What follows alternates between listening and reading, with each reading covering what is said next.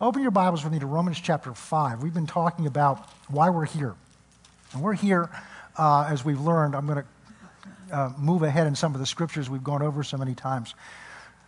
Why are we here? Why are we here as an individual? Why are we, are we alive? Why am I still alive? Why are you here? Why has God brought us together? Why has this church existed for 36 years?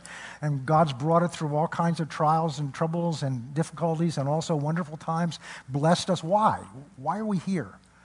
Why am I here? Why are you here? Well, we looked at uh, Mark chapter 16, and we saw that Jesus explained to him, the disciples, why the church is here, the only reason it's here. And he said, This is what you are to do. You are to, to go into all the world and to preach the gospel to every creature. And then he went on and talked about what's going to follow that. But we're just focusing on that. So our call, our purpose is to go, not sit here. Go into all the world and preach, declare the gospel and what we're learning about now is we're learning on the part of what is the gospel. It's good news. The word gospel literally means good news. And we've asked the question is it really good news to us? Because if it was really, really good news to us and impacted us, we wouldn't be quiet about it. We saw that when Jesus did good things for people in, in, the, in, the, in his walk on this earth, that they couldn't keep quiet about it. Even when he told them to not tell anybody, they ran right out and told people. They couldn't contain it. We saw the disciples in the early days when they were commanded to not speak in his name, and they said, whether to obey you or not, you decide as whether it's good or not. We just can't help but declare what we've seen and heard. And then the question is, how come we're not like that? How come we can't keep our mouth shut about Jesus and what he's done for us? Now, there are people that are like that, but that's because the, the good news is fresh to them. In some cases, it's because we knew it at one point, it was real to us, but we've just been around so long, we've kind of lost touch with it. We know intellectually it's good news, but the experience of it isn't there anymore. Or some of us may never have experienced it. We may be saved, we may be in the kingdom of God, but we've never really experienced the goodness of God's love, His grace and so we go on and try to do the things we're supposed to do without being touched by His grace and His love and His goodness. So that's what we're looking for. That's where we're t- moving to. We could talk about evangelism. We could talk about going and sharing the good news. But if our hearts aren't stirred and motivated, what we're going to do is do an op- perform an obligation, and that won't touch people's lives. We ought to be so full of the good news. We ought to be so moved by it that people will come around and say, What is it? About you? What's different about you? That's when we know it's beginning to flow out of us. So we looked in, in Romans chapter 6, of 1, verse 16, which says that, that, that Paul says, I'm not ashamed of the gospel because it is the power of God unto salvation, to the Jew first and also to the Greek. And then he goes on and explains in verse 17 why. Because in it, in the gospel, the righteousness of God is revealed from faith to faith, as it is written, the just shall live by faith. There it is. The righteousness of God is revealed. So, what we're looking at is, is if the gospel's power is because it reveals the righteousness of God, we're spending a little time now looking at the righteousness of God. What is it that the gospel reveals that's so powerful about it that changes people's lives? And what we've begun to look at is there's two sides to the righteousness of God. Most of us are familiar with the second side. And by the way, the, the, the book of Romans is an exposition, it is a, it is a treatise on, on, on, on the good news, it is a treatise on the doctrine of the righteousness of God. This is what Martin Luther got a hold of in his cell and awoken, awakened him to the, the, the, what birthed the, the Protestant Revolution, which is that we're saved by grace, by faith in God's grace, and not by our works. And that came by reading Romans, and he discovered that it, it, there was a power in this gospel that he was missing. And what he saw was that it reveals the righteousness of God. And, the, and the, the second half of the book of Romans talks about the righteousness of God, which is that God has given us his righteousness. 2 Corinthians 5.21 says, He who knew no sin became sin. That's Jesus. He took your sin and my sin upon himself on that cross, and then he gave us his righteousness.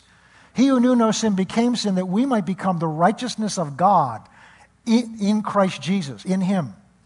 So, what he's done is he's given us his righteousness as a free gift. When you come to Christ, when you confess him as your Savior and as your Lord, he gives you his righteousness. But that doesn't mean anything to us until we have an understanding of what his righteousness is.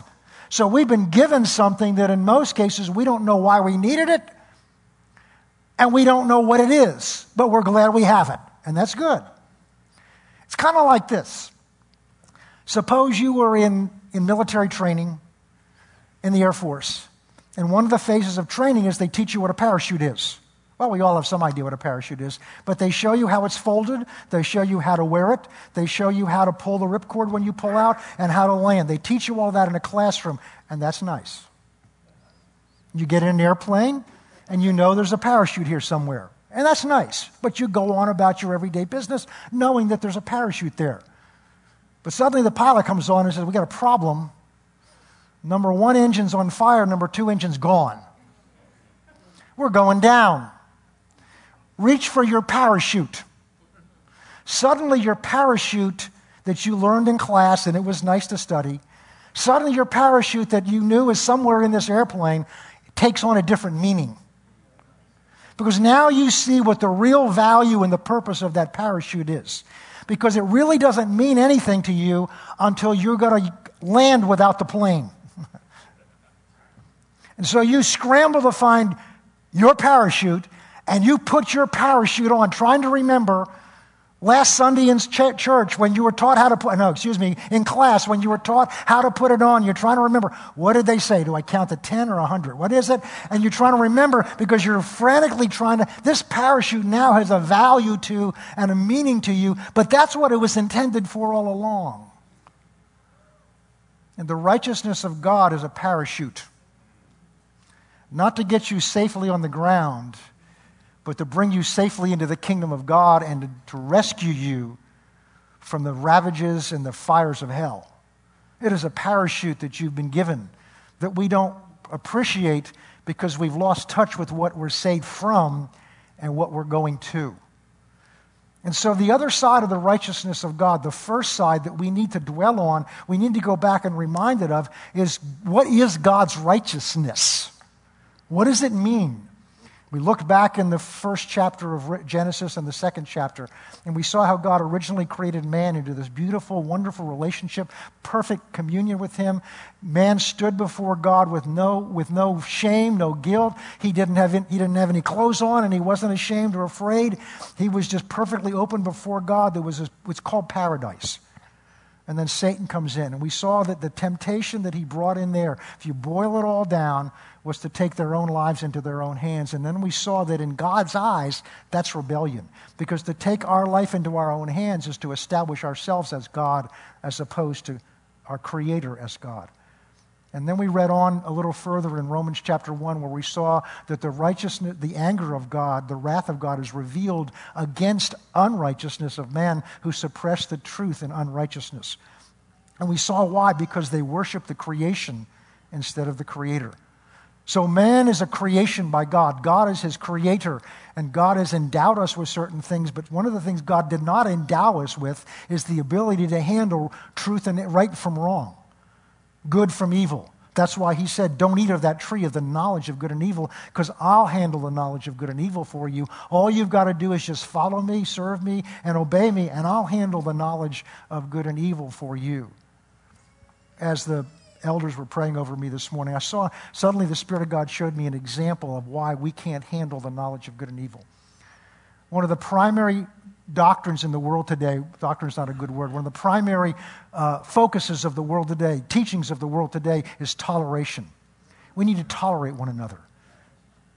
And the Lord spoke to me while they were praying over me. He says, Toleration is man's replacement for what I gave you, which is to love.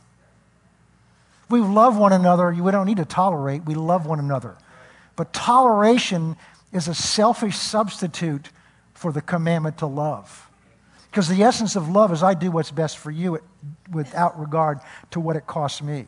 Toleration is I'm going to let you do what you want to do so I can do what I want to do. I'm going to let you be what you want to be and I can be what I want to be. I'm going to let you choose what you are and what your life, because that's basically I'm going to let you be your God and I'm going to be my God. Don't interfere with my kingdom and I won't interfere with your kingdom. I'll recognize your kingdom's right to exist and you recognize my kingdom's right to exist. That's what toleration is. It lifts self it lifts self above everybody else. And it doesn't look that way because I'm letting, I'm being very tolerant and acceptant. I am as long as you let me be what I want to be. But love, the commandment that we're given, is to be willing to sacrifice what I want to be for what you want to be, what you are, what you need.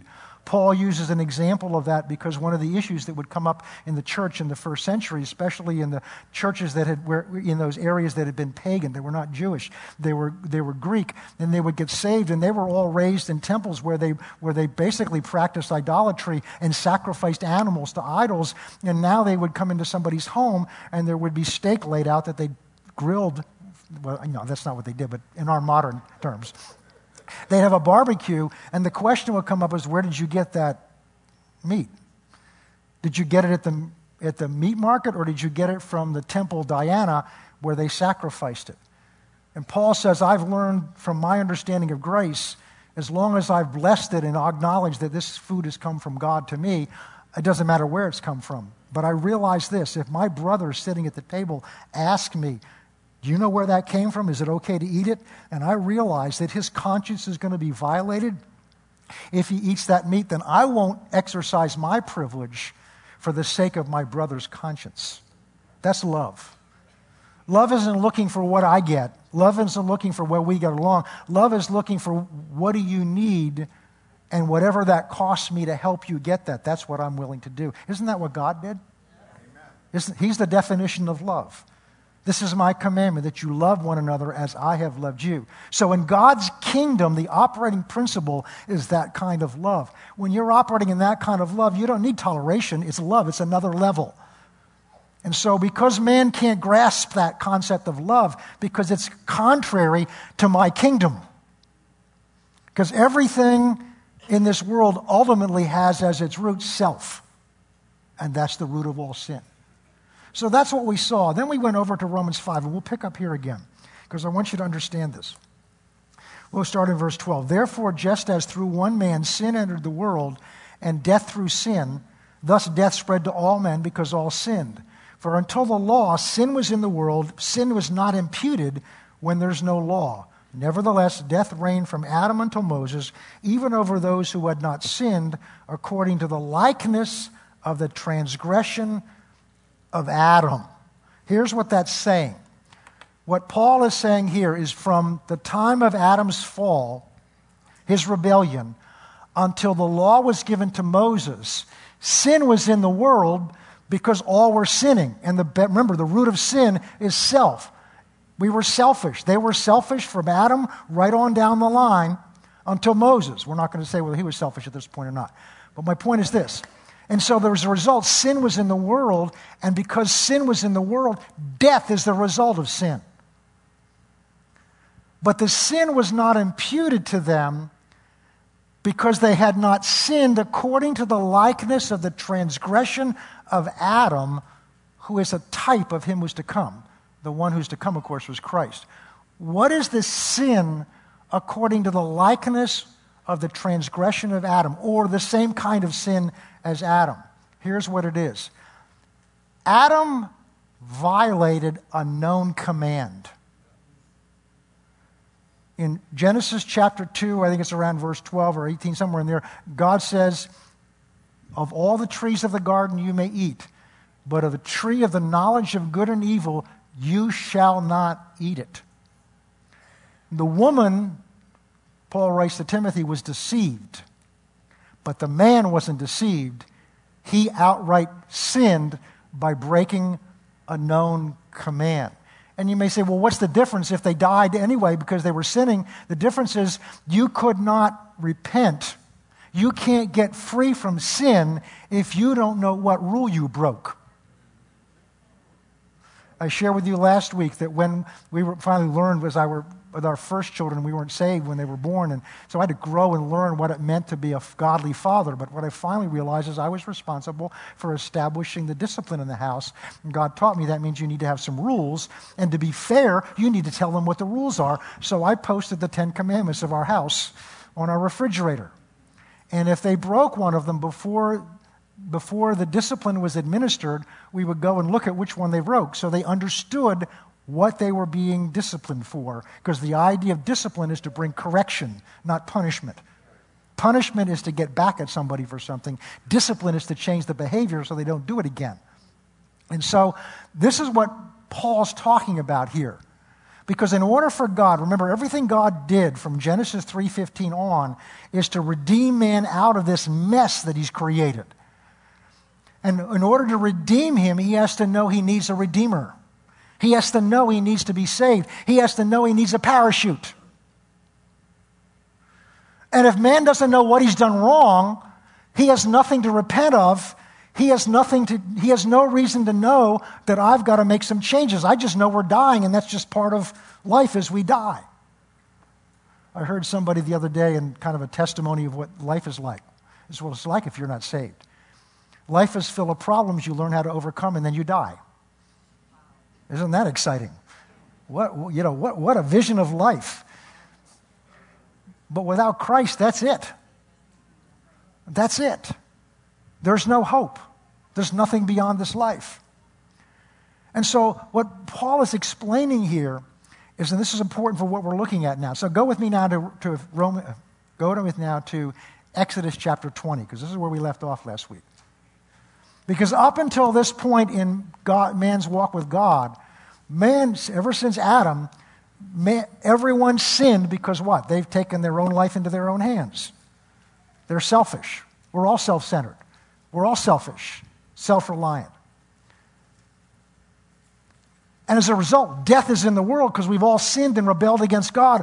But unless God tells us what rules we've broken, unless God tells us what He expects, there's no way that we can realize what we have to do.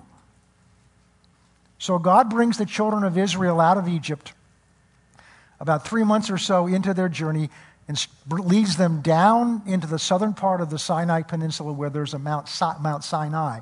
Calls Moses up on the mountain in Exodus chapter 19 and says, I want you to go down and tell the people to consecrate themselves for three days. And at the end of that third day, they're to gather around this mountain, and I'm going to come down on it because I want them to see me. I want them to see what I'm like so that they will reverence me and worship me and not sin. God came down on the mountain. They gathered around. They saw the thunder and lightning, and they heard that the, the, the, ground shook so much they became afraid, and they ran back into their tents. And they told Moses, You go hear what he has to say and come tell us, and then we will obey it. Here again is man exercising his own judgment over and against God's commandment. God told him what to do. God says, You stay at the foot of this mountain. You need to see what I'm like, hear my voice, and therefore then you will not sin. And they substituted their own judgment for what they needed, their own idea of right and wrong, their own idea of good and evil. And the result is they did sin, and they couldn't get out of it. So God calls Moses back on the mountain, and he begins to give him what we call the Ten commandments. Now, now uh, it was a year or so ago.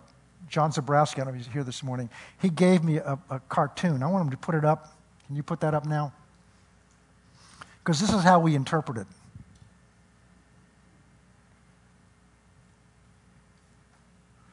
I know they had it.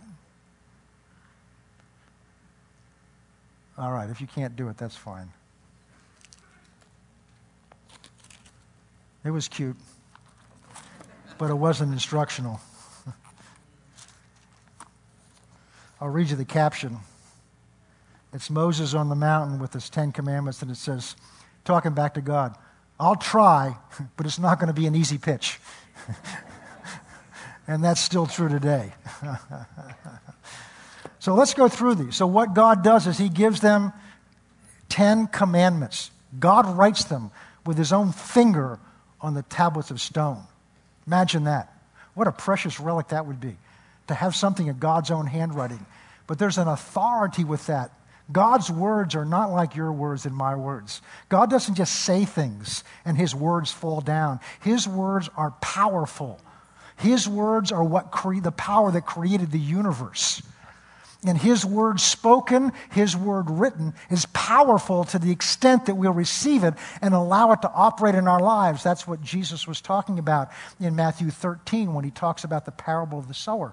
It's, and also says in John chapter uh, 15, 14 when He says, if, 15, excuse me, if, if you abide in me and my words abide in you, if they live in you, whatever you ask will be done for you. The power of those words will come out of you. So God gives these Ten Commandments, not suggestions, not good ideas, 10 commandments. And as I mentioned to you last week, these must be the most dangerous words in the world because we're not allowed to put them in public. They're so dangerous. They're banned.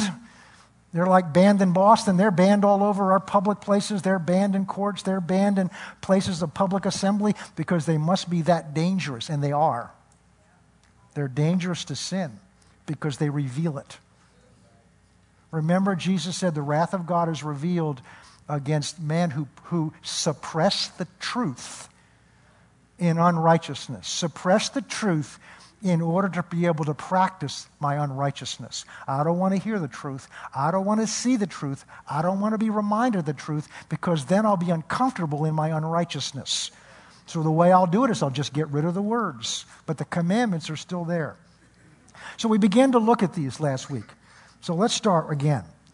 Chapter 20, verse 1 The Lord spoke all these words, saying, I am the Lord your God who brought you out of the land of Egypt, out of the house of bondage. And what we looked at last week was we saw God's talking about this is about who He is, His right to make commandments. I am. When Moses, when God appeared to Moses in the burning bush, and God told him to go back and, and he was going to use him to deliver the children of Israel, Moses said, Who shall I say sent me? And he just said, You say, I am. Yeah, I am who? I am that I am. God just am. He is the word in Hebrew actually means the self existent one. He didn't come from everybody else. Everything else came from him, but he has no beginning, no origin. He is the bang. He's where the big bang came from. He is the source of everything. He just is. So it starts by introducing I am. And what I am is I am the Lord, supreme. There's none above me. You're God. I am not just a God, I am God to you. I am the God who's in covenant with you. I am the God who belongs to you. And as a result, I brought you out of the land of Egypt out of the house of bondage. Now, to what that means to us today, Egypt in the Bible represents the, the world, the sin of the world, the systems of the world that you and I were in bondage to. We were caught in sin, we couldn't get out of it. And you may have been able to overcome bad habits. You may be able, be able to overcome practices. You may have been made to be the, you know, the best person in your house or in your workplace. You may have been somebody that everybody looked up and said, wow, what a wonderful person. But you were still selfish and you were still self centered, and you were still self reliant, which means you were still in rebellion against God in His eyes. Now, in your neighbor's eyes, in your family's eyes, you may have been wonderful, but we're not looking in your neighbor's eyes or your family's eyes. The righteousness of God requires us to look at us the way God sees us without Christ. And that's in rebellion and sin. I am the Lord your God. Who, now, the reason for seeing this, remember, is so we'll treasure the parachute that we've been given. The good news is we've been redeemed from this. But it's not good news until you understand what you've been saved out of, what you've been redeemed from. Who brought you out of Egypt, out of the house of bondage. Verse 2, verse 3. As a result, you shall have no other gods before me. And we've talked about what a God is. A God is anyone or anything that you look to for your security, for your identity, for your welfare, for your comfort. It's anything that you look to as your source of anything is your God. And God's commandment is, You shall have no other gods, no other source God will use people. He'll use your job. He'll use people to comfort you. He'll use people to assist you, but He's your source. And God will orchestrate your life so people will come and go, and sometimes jobs will come and go, so that you know that He is the source. Elijah, I believe it was, that when he ran from, the, from, from, uh, from Jezebel, God had, he, he hung out by a brook, Cherith, and God fed him by a raven bringing him the food. And all of a sudden, the brook dries up, so he has nothing to drink, and the raven stops bringing water. And God speaks to him. See, Moses or Elijah wasn't worshiping the brook, and he wasn't worshiping the raven. God was using those. He worshiped Jehovah as his source and his God. And so God directed him to a woman of Zarephath, and he went to her, and God used her, this woman who was about to starve to death. God used her just to show him I can use a raven, I can use somebody that has nothing, I can use them to provide your needs because I am the Lord your God. You shall have no other gods before me. So we have to be careful. Our job can be our God, our spouse can be our God, the very one He gave us to. Children can be our God. I've heard this testimony over and over again of people, even here, and you're not here today because it obviously doesn't apply to you. People that came here that could not, they couldn't get pregnant, they couldn't have any children. And the people in the church prayed for them and believed with them, and they got pregnant, had a child, and never saw them again. Not just that, jobs, other situations where we begin to put them above God.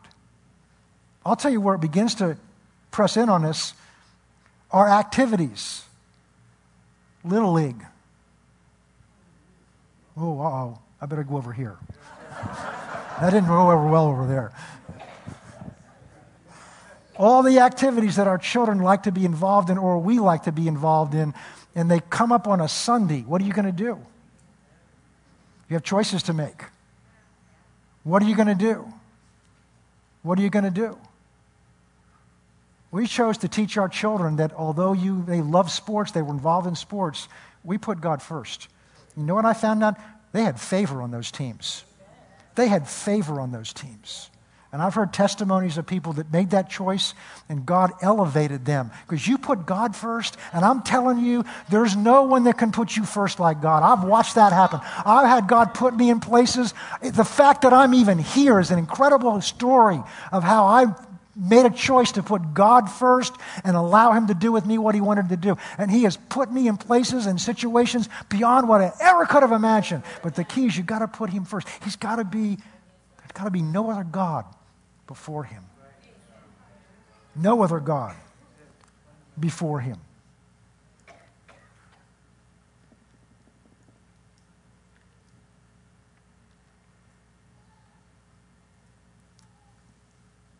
Verse 4 You shall not make for yourself a carved or graven image, any likeness of anything that's in heaven above, or the earth beneath, or that's in the water under the earth. You shall not bow to them nor serve them, for I, the Lord your, I, the Lord your God, am a jealous God, visiting the iniquity of the fathers upon the children to the third and fourth generation to those who hate me, but showing mercy to thousands to those who love me and keep my commandments.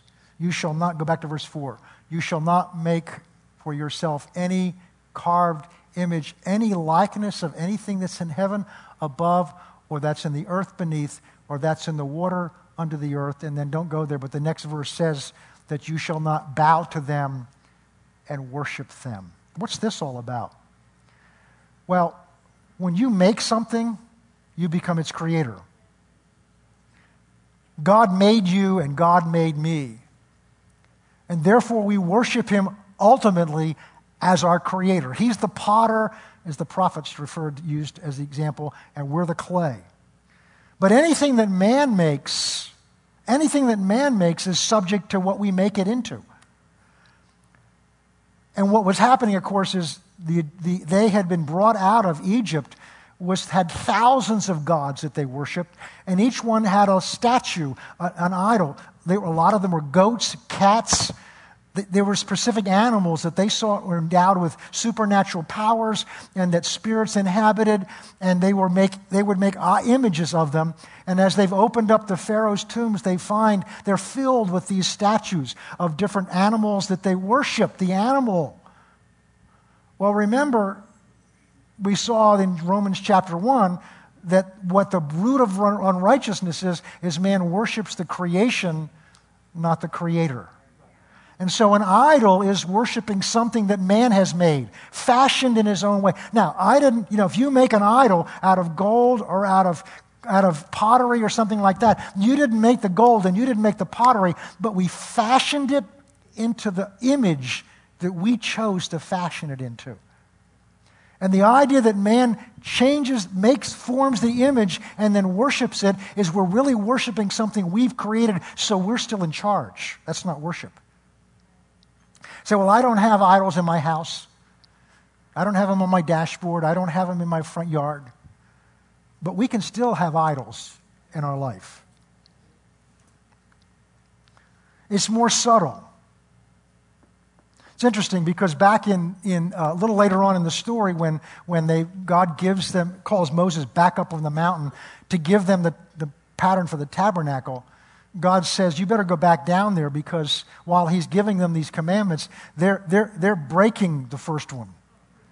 They've taken the gold that God gave them to build the Ark of the Covenant, the gold that God gave them to build the Holy of Holies that God was going to come down and dwell in. They're taking that gold and they're fashioning it into a golden calf, which is an image of something that was worshiped in Egypt.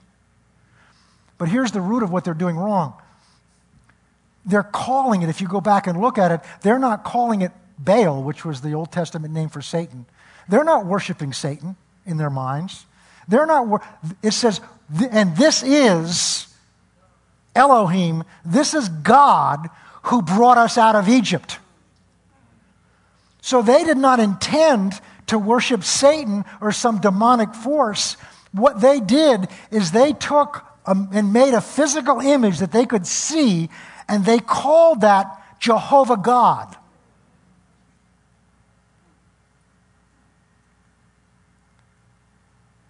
And that's the danger we can fall into.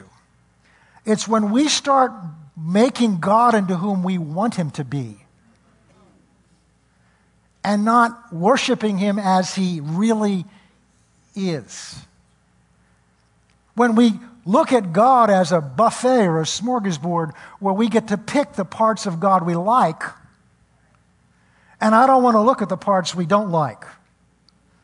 You notice in most buffets, they put the desserts at the end so that you go and get the things that are good for you along the line and get them at the end. But you can, in a buffet, you can skip to the end.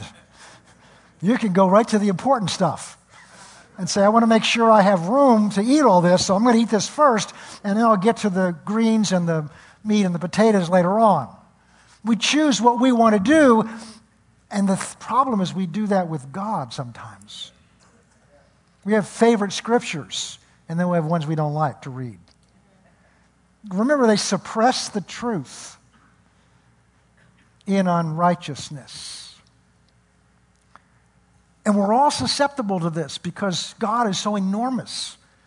It's hard for our little tiny pea brains to get wrapped around Him. We can't. But the Spirit of God's been given to us to reveal Him, to reveal who God is and what God's like. And He uses this word. So you've got to decide the only what you're, thing you're going to know about God is what this word says about him, not what you like or what you don't like, not what your mother told you was like, not what anybody else tells you he's like. Even if I tell you what he's like and it's not in here, don't accept it. Because this is the only thing God's given us and the Spirit of God that God's given to us. This word is the only thing God's given to us, along with His Spirit, to tell us what He's like, what He's truly like. And so Idolatry can be when we make our own image of what God is like. All right, let's move on because we could spend a year on any one of these. Verse 7 You shall not take the name of the Lord your God in vain. See, without going into these a little bit, it's very easy to read down them through. Well, I don't do any of those. I know He's my God. I know He's delivered me out of the bondage of sin. I don't practice idolatry. I don't take the name of the Lord God in vain. So I'm fine. All right, then we don't need Jesus. You shall not take the name of the Lord your God in vain, for the Lord will not hold him guiltless who takes his name in vain. I was always kind of raised to think taking the Lord's name in vain means to swear and use his name in, in swearing. But that's not what the word in vain means. That's included in there. That would be, he would say, Thou shalt not swear using the Lord's name. But that's not what it says. You shall not take the name of the Lord your God, and again, it's your God, covenant God, in vain. What does it mean? The word in vain, first of all, to understand that, you've got to recognize that in the Old Testament, especially, someone's name was significant. They would give a name to a child based on that child's what that child's position was in the family, what that child's destiny was, and they would give a name to that child based on that child's character and personality. One of the things that God did with Abram when God appeared to him and brought him into a covenant relationship is he changed Abram's name to Abraham which meant father of many nations. The name God gave him reflected the destiny and the call and the personality and the person that, that God was making Abraham to be. So the name you call somebody in the Old Testament was significant. Now, in vain, in vain means to treat as worthless or as common or as to not recognize the true value. To, cons- to consider something in vain is to, is, to, is to hold as having no value, to be common, and to not recognizing the true intrinsic value of what it is. Va- vanity just means that it has no effect, it's just, it's nothing. So to take the name of the Lord our God in vain is to treat his name as if it doesn't have the proper value that it should have because his name represents who he is. Israel was so conscious of this that one of his names, which was Yahweh, which the English version is Jehovah, they wouldn't pronounce. They would do like they would do in some movies, which they don't do it very much anymore, is uh, an expletive deleted. Blip. They just would, they would skip over his name. Why? Because they did not believe, because he was so holy, they were afraid to pronounce his name. That name, that covenant name of God, Yahweh. Now, what do we do? We just throw God around like it's common. Oh, God, I've got to be late. But even more so than that, we talk about God without recognizing his holiness, who he really is, who we're talking about. Remember, we're looking at these because when we're measured against what these really mean, we all fall woefully short. We're looking at what God's requirement is, what God's rules are without Christ. What we're measured against if we're going to stand before God in our own righteousness. This is what our righteousness looks like in God's eyes. And by the way, in God's kingdom, if you violate one of these once, that's it. It's not like, well, I got nine out of 10 today. I did pretty good. If you ever violate one of these once, you're unrighteous in God's eyes.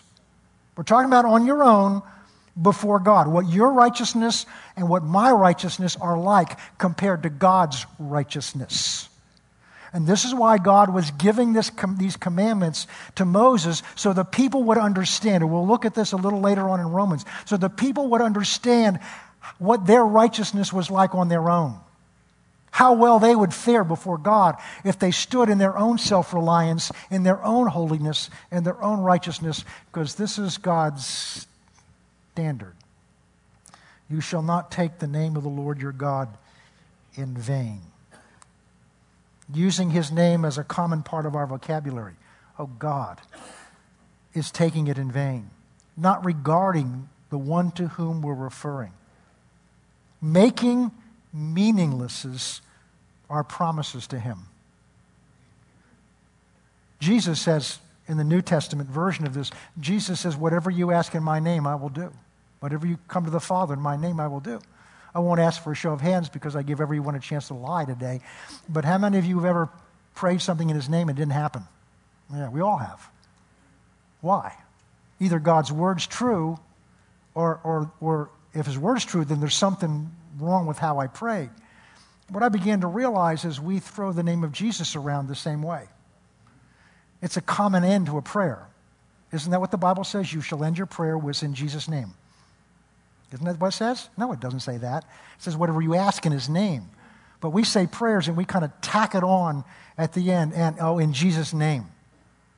That's really taking his name in vain. There's great power in that name. There's great authority in the name. And the reason I believe that we don't see more results by praying in His name is we don't value that name. That name's highly valued in heaven. The name of Jehovah is highly valued in heaven. But how highly valued is it in my life and in your life? How highly valued is the name Jesus in my life? Does it just roll off my lips without really thinking who he is? Am I able, able to come and sing songs to him in church and, and, and not have a true uh, appreciation for who he is? I mean, I know we all know who he is, but where is my relationship with him such that his name stirs something in me when I hear it or when I speak it? This is what he's getting at. This is what he's getting at. Let's go look at the next one. Let's go down to. Um, oh, this is a good one. Verse 8. Remember the Sabbath. Let's stay safe here because you're all here. That was supposed to be funny. Remember the Sabbath and keep it holy. Six days you shall labor and do all your work, but the seventh day is the Sabbath of the Lord your God. In it you shall do no work, nor you, nor your son, nor your daughter, your male servant, your female servant, your cattle, your stranger who is within your gates. For in six days the Lord made the heaven and the earth, the sea and all that's in them, and rested on the seventh day. Therefore the Lord blessed the Sabbath day and hallowed it and made it holy. Now, it's interesting because I think we've often had the attitude well, the Sabbath was under the law, therefore we're not subject to it. But go with me to Genesis chapter 2. We'll come, we may come back here, but Genesis chapter 2. We'll take a look at an interesting verse here. Genesis 2, verse 1.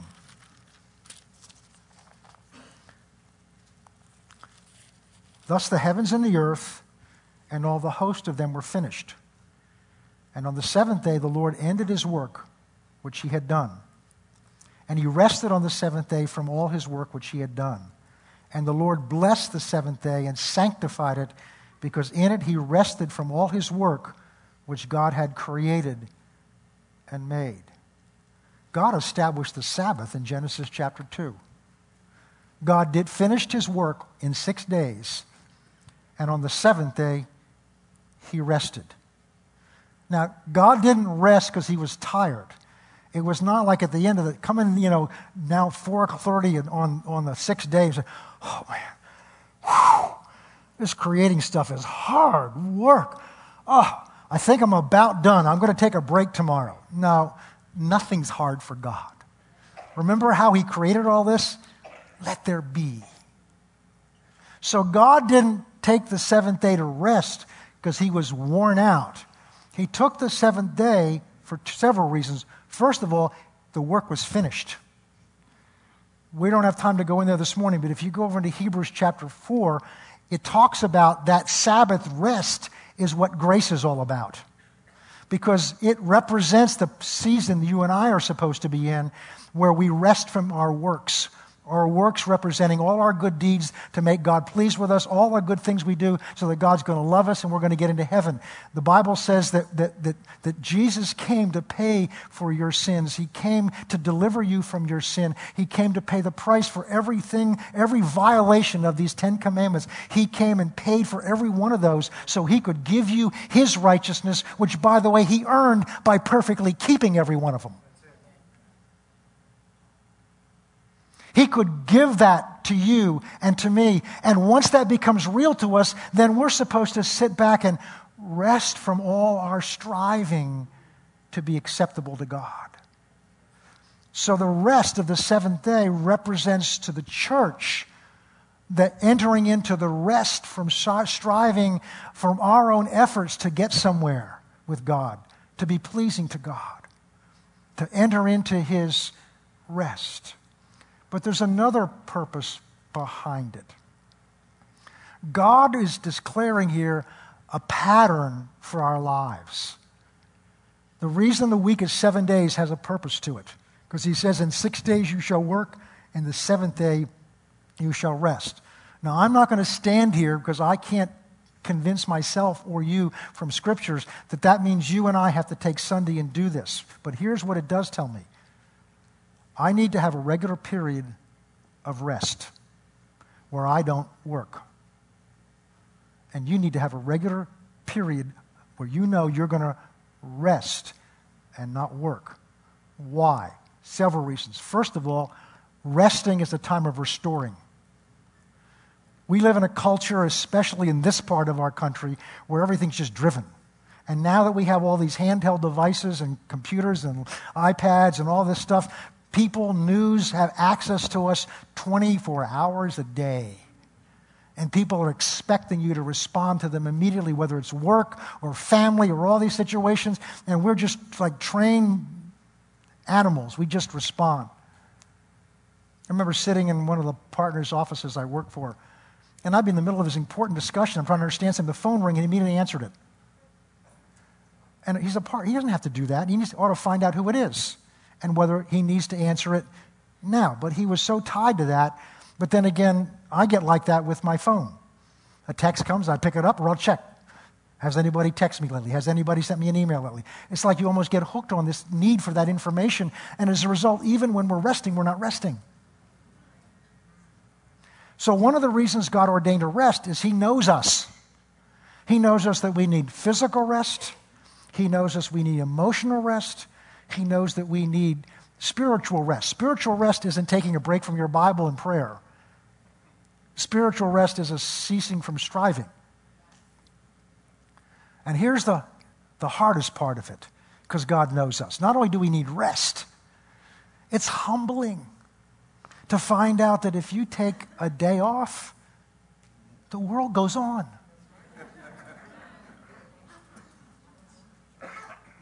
I discovered that if I take a day off, the church still functions. The kingdom of God actually is able to operate without me for a day or you for a day. What that tells me is I may not be quite as important as I think I am. I remember a doctor, my doctor, years ago when I was practicing law, kept after me because my blood pressure was up, and you know, he says, he says you're, you're, you're, you know, you're stressed. Said, what do you mean I'm stressed? he says, John, I want to tell you a story. I had a good friend of mine that was a surgeon. He was the best surgeon I know.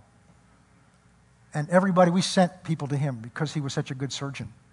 And he was, he was so dedicated that he would take any case 24 hours a day. He said last Friday, he dropped dead of a heart attack.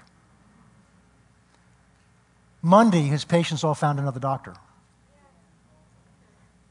He wasn't quite as essential to them as he thought he was. In Deuteronomy 7 and 8, God goes back over some of these through, Moses goes back over some of these to explain what some of these were about. And he said, God was training you. He's talking to the next generation, the one that entered into the promised land. He's telling them what the first generation, their parents, missed. God was training you to humble you and make you hungry. Now, He didn't starve them, He gave them manna that came from heaven, dropped the dew that dropped every morning. And when they got frustrated and upset, He gave them quail to eat. But God gave it to them on this pattern. He says, every day you'll go out in the morning and you'll collect what you need for one day. If you collect for two days, the extra amount will rot. It won't even make it till tomorrow. So every day you've got to get up and you've got to believe that I'm going to be there and provide your food for you that day. Give us today our daily bread. He said, however, on the sixth day, on that day you shall collect two days' worth. Because on the seventh day, the Sabbath rest, you shall not go out and collect any. And this time, the second amount will survive for the next day. And God was training them, he goes on to say, to know that man does not live by bread alone, but by every word that proceeds from the mouth of God. We need to have a time on a very regular basis. And if you can't plan a regular basis, you need to plan it on a weekly basis so you know it's going to get done. When you take a day off, where you rest. I'm not going to tell you what to do with it or not to do with it, but the principle is to rest. Physically rest, emotionally rest, and get restored. You can do it with your family. You know, how you do this is between you and God. There's legalism to tell you how you got to do it. You need to understand the principle. And notice it says in Genesis, He sanctified it. He made it holy. So, what in the world's eyes looks like a waste of time? We're time driven. We got to have, we've only got 24 hours a day. There's only seven days a week. We got to get all these things done, all these things done, all these things done. And we get so busy, it's hard to be alone with God. I've told you over and over again. It was easier for me to spend time with God during my week when I practiced law than I came to work here. And that sounds crazy. But I get in here and I'm looking, you know what, that need ought to be this. And now I'm looking at all this construction. I can't pray in here until this is all done. Because I'm looking at this, you know, we ought to do this over here. We ought to do this over here. I'm working instead of sitting here spending time with God, just listening, being open. Psalms say, Be still and know that I am God. We can't truly know that He is our God unless we have times where we're just still with Him. Now, what that means to you, I'll let you decide. But if you don't schedule it, everything else is going to come first. God sanctified it, sanctified it, made it holy. And look what we do with it. We treat it as common. Well, it's like any other day, we can do whatever we want with. And I'm not telling you what to do with it. I'm telling you, you need to take it, and I do too, and examine it and look at it. Am I really treating a day, some time with God, as holy? It's between God and me. And that doesn't mean you can't do things. You know, what it is is you, but you've got, to, it starts by recognizing I can't just run straight through everything because then we slip God in somewhere when we have to. Instead of saying, this is all about, this, these all are tied into the first commandment. All right, the last one. These first four deal with our relationship with God. Well, we'll stop there. These first four deal with our relationship with God. Because the next six start dealing with our relationships with others, starting with our parents. But it all comes back to the founding one I am the Lord your God. This is who I am. Everything that I'm telling you is based on who I am. Keeping the Sabbath holy is based on who I am. Not having any other gods is based on who God is. Not worshiping idols is based on who God is. Not taking his name in vain is all based on who God is. The root of all of this is a recognition God is my creator. Every breath I breathe, every beat of my heart, my life itself is a gift from him. By his grace and by his mercy, I'm alive. My life belongs to Him because I didn't create it. How do I have a right to treat it as mine by myself if it's not something I created? Not only did He create me, He sustains me. Not only does He sustain me, what we're going to find out when we get into the other side is He's lavished His grace upon me. He's lavished His love upon me. Blessed be the God and Father of our Lord Jesus Christ who has blessed us with every spiritual blessing in heavenly places in Christ Jesus.